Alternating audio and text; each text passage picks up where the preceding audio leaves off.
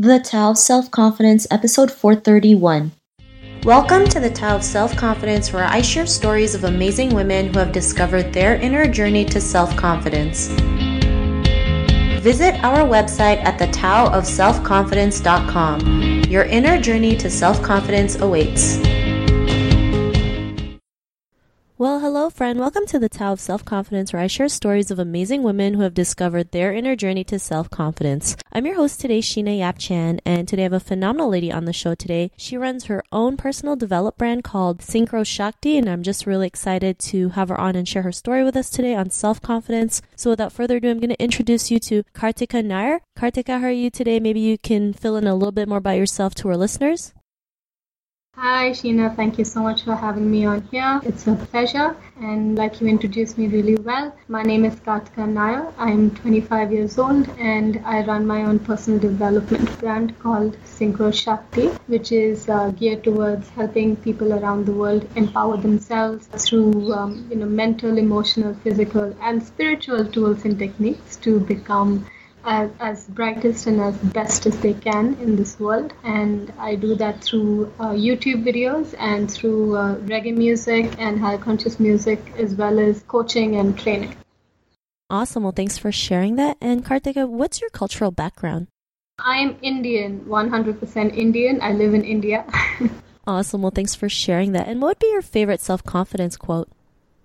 Ah, like I shared this one before, it's the most uh, commonly used one, but it's the one that has resonated the most for me in my life, which is be yourself. So, uh, so where I come from, in India, we have uh, very, very strict rules for women, and they're cultural rules. It's not like a political thing, but culturally, women have to be very subdued, and we're always geared to be a product of a man in some way. To, to this day, it's not like, um, you know, feminism has made much of a difference. Even today, we, when a woman is born and a girl is born, we are, we are brought up to either be, you know, some, well, a good daughter or a good wife or a good mother, but never really a good, you know, never really know yourself as a person or who you are. So when we speak about being yourself, it's one of those things that in India, we're never taught to even know ourselves or think about ourselves or even have a perception that we exist as people outside of a man. So in at some level, so you know, my journey being in South India, which is very, very strict with rules and regulations of what a woman can do or cannot do. When I started getting more comfortable with who I was, I was a very strange person. I wasn't, you know, the perfect daughter or the perfect sister or the perfect anybody. It was quite a struggle to go from um, trying to be like what they wanted me to be versus being what who I was inspired to be. And that journey of kind of finally giving up the struggle and just continuing being myself in South India was what paid off. And so that is why be yourself is my favorite quote.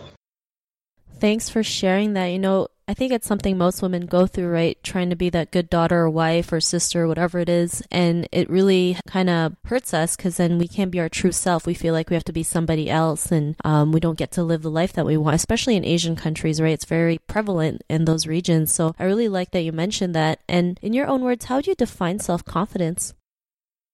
I think self-confidence, especially for women, is one of those things that cannot be defined as much, but it's something that when you realize that you exist in and out of yourself and that there are certain desires and certain thoughts and certain feelings that are unique to you and you can honor that as something that is golden, that I think is self-confidence. It's not so much as what every other woman is doing or what, what other successful women are doing, but it's also most mostly about the fact that you know that you're unique and there's never been someone like you in the past in all of history and there never will be someone like you in the future. There is only you.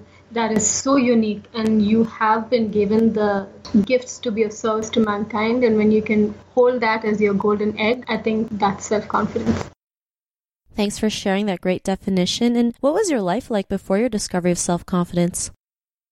Ah, well, I grew up, uh, like many people in my country and in Asia, really mostly trying to please society by trying to get good grades, but not really being able to, and trying to, you know, ple- be pleasing uh, to the boys, you know, like looking good and stuff like that and still failing miserably. So I grew up with a very low sense of self, very low uh, self-esteem and stuff like that. And then, and it was a lot of struggle for me because I didn't like the fact that I was different. I, I was the one person who was most against myself for being different in in, in some capacity. So my life went from feeling really guilty about people even looking at me or people talking to me and not being able to talk to anybody or share my own things that interested me because it was judged negatively at the time. That was what life was like at the time. It was very dark. It was very low self-esteem, actually abysmal, non-existent self-esteem. And then now it's very, very, very, very different. Thanks for sharing that. And I think that's something we all go through, right? You know, feeling like being different is something that's not good. But really, you know, being different is actually something that's great because it's what makes us different, that can we can go out there and do something, you know, that's different, right? Solve, you know, problems in a different way or make the world a better place in a different way. And, you know, what was that moment in your life when you realized you were more than enough to go out there and be the person that you are today? What was that aha moment? The aha moment was really something that happened. It wasn't really like an aha moment. It was mostly that I just couldn't be like everybody else. I was trying really hard to be like everybody else, but it wouldn't work out. Even if I stopped my music or stopped spirituality, stopped what I wanted to do, it would never go away. It would just keep coming back and coming back and coming back. So I knew that eventually I couldn't really not be myself. And so in just being myself and doing my thing, people started celebrating it, you know, people were writing about it, or it was coming in the papers or in the magazine. Or, so when the the people started celebrating what I was doing, and then my family kind of came on board, and then I finally came on board, it kind of, it just kind of clicked in the moment at the time that, hey, you know what, people appreciate your light, and so don't stop. I think it happened gradually over time. Thanks for sharing that. And I, you know, sometimes when we try to force things that isn't meant for us, like it's just a sign like it's not working, you know, like forcing ourselves to be like everybody else, but we know deep inside it's like not a part of us. And it's just like a sign saying, you know what, you have to, you know, do something that's for you, right? Be your true self, go out there and just be yourself, and people will love you along the way. And because of that realization, what's your life been like now? So now I'm, I have no fear about, you know, making, uh, speaking about something on YouTube, or because at the time, uh, talking about spirituality in back in two thousand eleven as a, as a South Indian youth was not even a thing. You know, uh, in India, the people who have wisdom should be older, and the young ones don't know anything, or we're not supposed to know anything. So when I started talking about spirituality at the age of nineteen, eighteen, it was it was not appreciated in my society. So now I'm very unapologetic. Uh, I love doing my YouTube. I, I play reggae music. I just got back from a seven-country tour in Europe. And that is, again, another thing that we were not, you know, encouraged to do as girls, is to travel and do music and meet, you know, different producers and event organizers and do things on your own, which was, you know, kind of looked up as a sin at some point. And I'm, now, you know, people are backing me up one hundred percent, which has, which was not the case at the time. So it's really uh, changed uh, my, the way in which I express my spirit's inspiration to do things in this world. Awesome. Well, thanks for sharing that. And to the woman who's listening to your episode, she may be in her own journey of self-confidence. What would be that one tip you would give to her?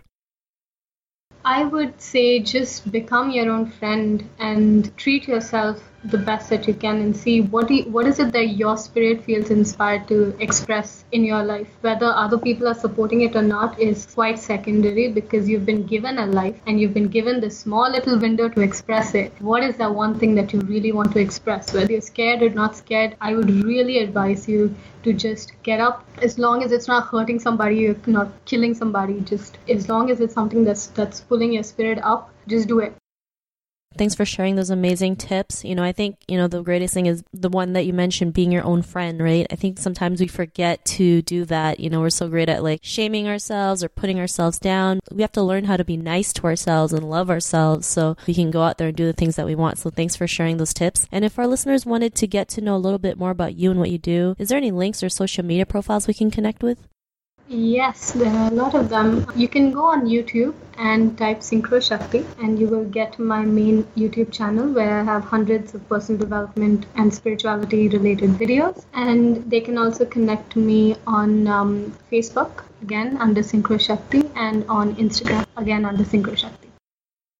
Thanks for sharing that. And to our listeners, if you want to connect with Kartika, you can also head on over to the tao of self confidence dot com and search for Kartika's name. Her show notes will pop up along with everything else we talked about. And I just want to thank Kartika for taking the time to share her story with us on self-confidence. So thank you so much. Thank you for having me. Not a problem. It was an honor having you on the show. And to our listeners, be on the lookout for another new episode of another amazing woman's journey to self-confidence. And we'll talk to you soon. Bye for now. Thank you for tuning in to another amazing episode of The Tao of Self-Confidence. Get your free self-talk tape for building self-confidence by visiting our website at the tao of self confidence dot com. Your inner journey to self-confidence awaits.